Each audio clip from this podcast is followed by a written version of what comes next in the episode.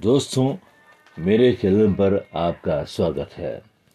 आज हम बात करते हैं आनंद और सुख के बारे में। मन का लक्ष्य अंततः आनंद और सुख की प्राप्ति है। इसके लिए मनुष्य कठोर तप परिक्रम स्वाध्याय, साधना और अनवरत संघर्ष करता रहता है। आनंद और सुख एक दूसरे से भिन्न होते हैं। सुख अस्थाई एवं काल की समस्याओं से बंधे होते हैं। वही आनंद प्रभु कृपा का प्रसाद है। इसे प्रभु अपने उस भक्त को ही प्रदान करते हैं जिससे वे असीम स्नेह करते हैं। सुख में चिरकाल तक चलने की सामर्थ्य नहीं होती। है सुख, दुख, माया, काया से, अभिन्न रूप से जुड़े होते हैं। एक के बिना दूसरे की कल्पना नहीं की जा सकती। सुख होगा तो दुख आएगा ही। दुख रहेगा तो उसी अनुपात में सुख भी। इनका युग्म स्वरूप सिक्के की तरह अभिन्न है। एक के साथ दूसरा रहेगा ही।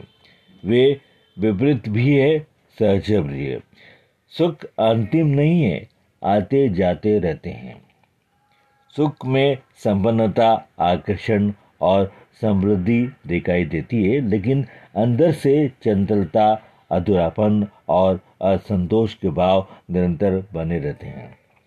आनंद में बाहर से भले ही विपन्नता दिखाई देती है, लेकिन अंदर ही अंदर मस्ती अल्लापन और ईश्वरीय सत्ता का अक्षय शौश है, जिसके रहने पर भक्त में असीम शांति का भाव सदैव रहता है।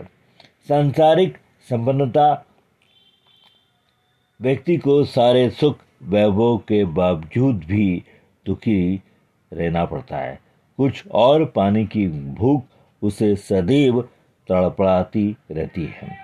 किंतु आपके पास भौतिकता का अभाव जलने वाला संत अपनी इन आनंद लब्धि में डुबा रहता है।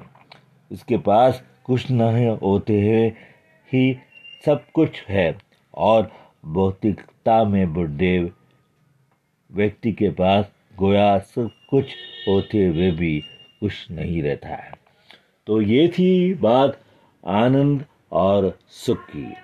तो आप सदा आनंद में रहें, सुख तो आता जाता रहता है, लेकिन आनंद अपने दिल में सदा रहता है।